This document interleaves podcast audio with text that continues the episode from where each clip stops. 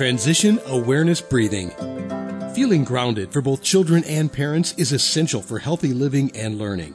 Join Eartha Powell on this series for tips and tools for creating a harmonious environment for learning.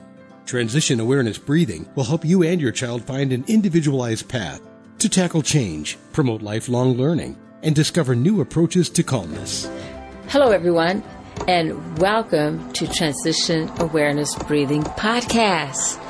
This is Eartha, and today I want to share just practices. I would like to share 4 different practices. Now, these will be brief practices, and they are the practices that I recently shared with a group of participants at USAA. The session went so beautifully. I wish you were there. And because I know that is not possible, I can bring it to you. So this is a sample of the practices. And actually, you're getting the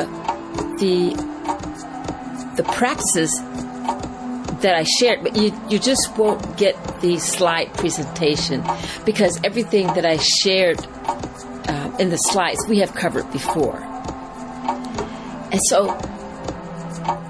also along with this series, this is going to be a series, and I'm going to ask you to take a challenge. Does mindfulness really work? Is it fact or fiction? Or have we been doing this so long that this is part of our natural, part of what we do? Sometimes you get used to doing things and, you just forget that you're in the process of doing different mindfulness techniques. And so I am working on putting a presentation, a podcast for you, where I put myself through the challenge. And when that is ready, I am going to put it out so that you can see how I took the challenge. But enough about that. Let's get started. And I want to first thank Web Talk Radio for allowing me to bring Transition Awareness Breathing Podcast to you. And thank you, Mary Lou and Sam, for making Transition Awareness Breathing Podcast to my listeners everywhere they go. Okay, Tab friends, let's get started. Our first practice is going to be an awareness practice. And we're going to use a raisin. So if you have a raisin, please go get one if you do not have a raisin. And, if you're in a situation where you don't have a raisin or you're allergic to raisins, then I invite you to participate in this practice as an imagery. Okay. Take one raisin out of your box and just look at the raisin. We're going to use our 5 senses to explore the raisin. We're touching the raisin, looking at it from all shapes and sizes, and the texture, the wrinkles, the color. Now smell the raisin. Does it have any smell to it?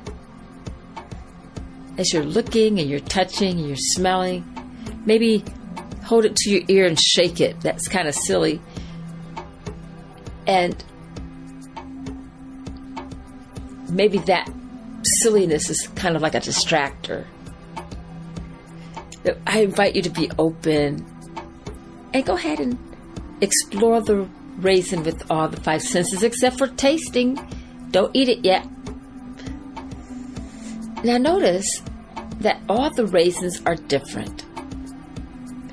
If you look at your raisins in a box or compare two raisins, they're all different. And maybe that raisin represents us. Each and every one of us are different and individuals. So placing no judgment on the raisin, it's not a good raisin or a bad raisin, it just is. It is showing its fruit as it is now. And as you're holding that raisin and looking at that raisin, I invite you to go ahead and put the raisin in your mouth. And don't chew it yet, but just allow your tongue to explore the texture of that raisin inside your mouth. And as you're exploring the texture of that raisin, bring your awareness to any emotions or memories that the raisin is bringing to your mind that you're thinking of. I invite you to open your mind to maybe a thought of the people who picked the grapes, the moms, the dads, the uncles, the communities that came together somewhere in a field somewhere and went to work to pick the grapes, to harvest them, to take them to the processing plant. And worked to process and dry the raisins. And then the marketing team that got together and came up with the product packaging and did all that just so that we could just hold that raisin in our mouth or feed the raisins to our children or our friends or whatever you do with your raisins. Enjoy your raisin. You can go ahead and eat it now. I remember when I first did that practice, I was in a mindfulness class and listening to one just like you are now.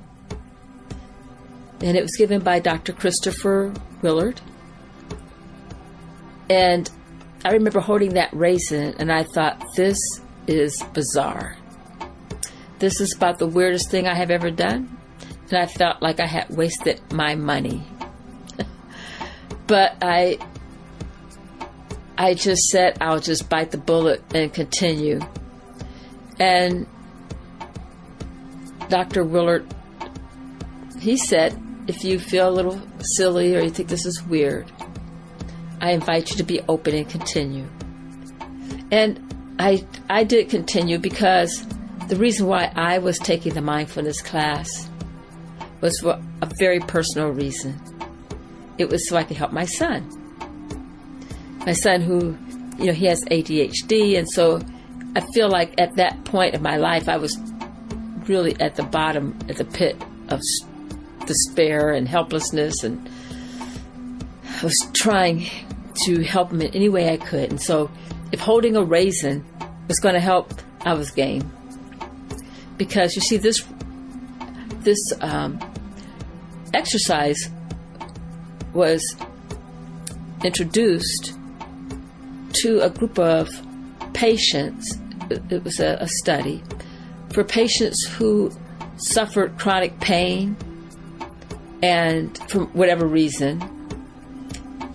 And the medical team had done all they could do.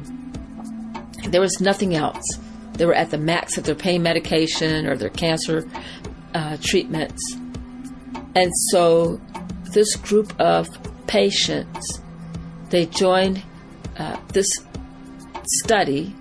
This pain management study was run by Dr. Sears. And he introduced this exercise. And some of the patients, I remember them saying, it was the first time they had concentrated on something else other than their pain. And that was back in 2018. And I still remember that. So I hope that this exercise, this practice, brings a whole new meaning for you as it did for me. Moving on to our next practice, we're going to do the train practice. And you may have remembered this, but we'll do a brief train practice. Allow yourself to get into a comfortable position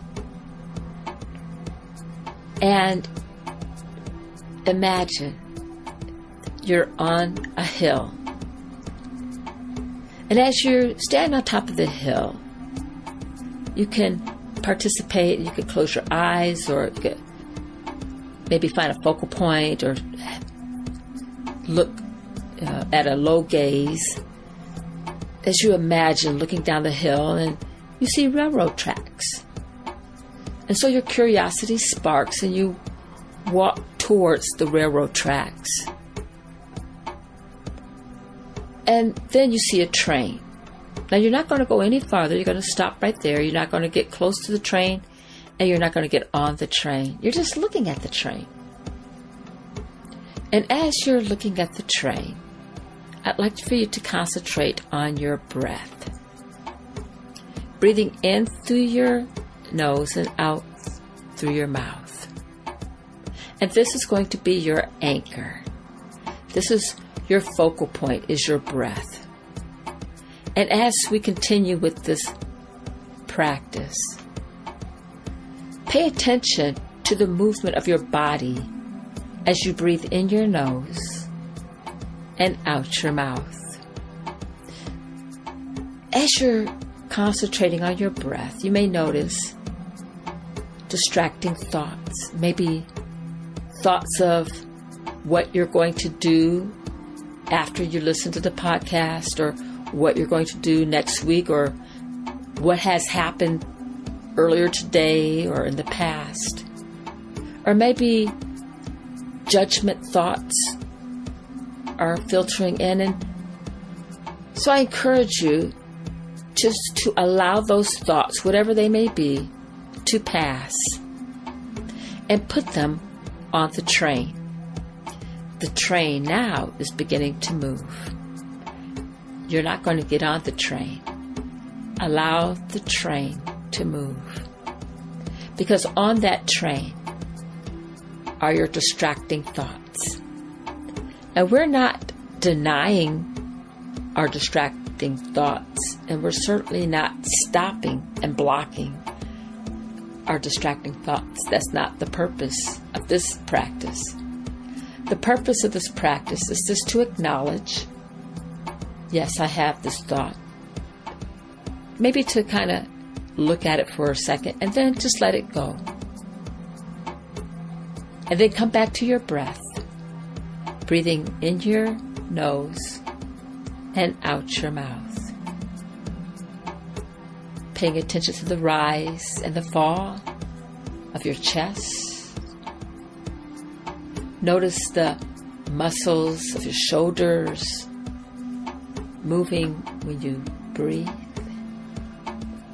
Or putting your hands on your stomach and just focusing on the rise and the fall of your stomach as you breathe in and blow out. And this is the train practice. And now we'll move to the body scan.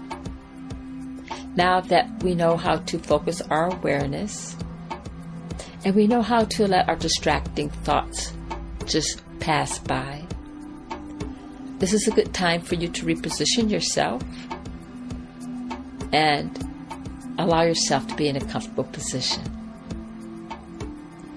We're going to start with the feet, observing and noticing our toes inside of our shoes or socks, or maybe if you don't have shoes and socks on, just being aware of the feeling, the surface of where your feet are. If there's any pressure, pain, don't deny it. allow it to be recognized, and just focus on that area and let it melt like ice cream. Just relax. Now we're going to move up the leg, noticing any pressure or any tension, allowing the tension to melt like ice cream. Noticing the texture of your clothing around your legs. Taking a breath in and blowing out. Moving now to the lower part of our back and on our seat where we're sitting, paying attention to the firmness or the softness of the surface where we are sitting or laying. Breathing in and blowing out. Noticing the movement of your body as you breathe in and you blow out your mouth. Traveling now to your shoulders. Paying attention to any tension or pressure in your shoulders. Allow your shoulders to drop and melt. Breathing in and blowing out. Moving up to the forehead and down around your neck. Breathing in and blowing out. Paying attention to any pressure or tension. Being aware of it. Put it on the train and let it go. Take a deep breath in and blow out. Now for our final practice. This is called the loving kindness practice. Imagine that you are in a circle. And it's your circle, it's your space. And there's another circle outside of your circle, and that's your inner circle. This circle represents your friends, your family, the people who you're close to, maybe your pets. And then from that circle, there's another circle outside of your inner circle. And that circle represents people who maybe your associates or people who you know from a distance and beyond. And from our loving kindness practice, with our words are very powerful, and there's so much going on. But with our words, we can share words of loving kindness, of compassion, because words mean something. They change the world. Are you ready to change the world? I'd like for you to bring your focus and reflect and just talk to the people from the outer circle, the people beyond circle, and say these following words. May all people be peaceful. May all people be happy. May all people be healthy. May all people be filled with loving kindness. That was very powerful, because you have wished positive and kind words to people who you don't even know. And now to the people in your inner circle, to these people, they may be around you. And so to those people, say these words. May you be peaceful. May you be happy. May you be healthy, and may you be filled with loving kindness. Pay attention to the feelings, the warmth and compassion that you might be feeling. And now, for your circle. Now is the time to say these words to yourself. Oftentimes, we don't take time to share our words to ourselves. These words are very powerful, and you're talking to your inner being. May you say, may I be peaceful. May I be happy. May I be filled with loving kindness. May I be healthy. And may I amplify the calmness as my strength as I go forward today, right now. Thank you so much for joining me today in Transition Awareness Breathing. I hope that this was a meaningful practice for you and that you can use this as one of your resources. Have a great day. Be sure and pick up a copy of Eartha's new book, Tab Mindfulness: Awareness and Coloring Activities in a Pandemic World. It's not just an ordinary coloring book. It features 23 illustrations to stimulate thought, relaxation, and creativity for anyone between the ages of 4 and 94. Increase your positive self-talk energy. Unlock new creative paths. Transform your time once or twice a week to create beautiful art while strengthening confidence, building positive self-talk, and sensitize self-awareness. Tab Mindfulness, Awareness and Coloring Activities in a Pandemic World. It's available now at Amazon.com.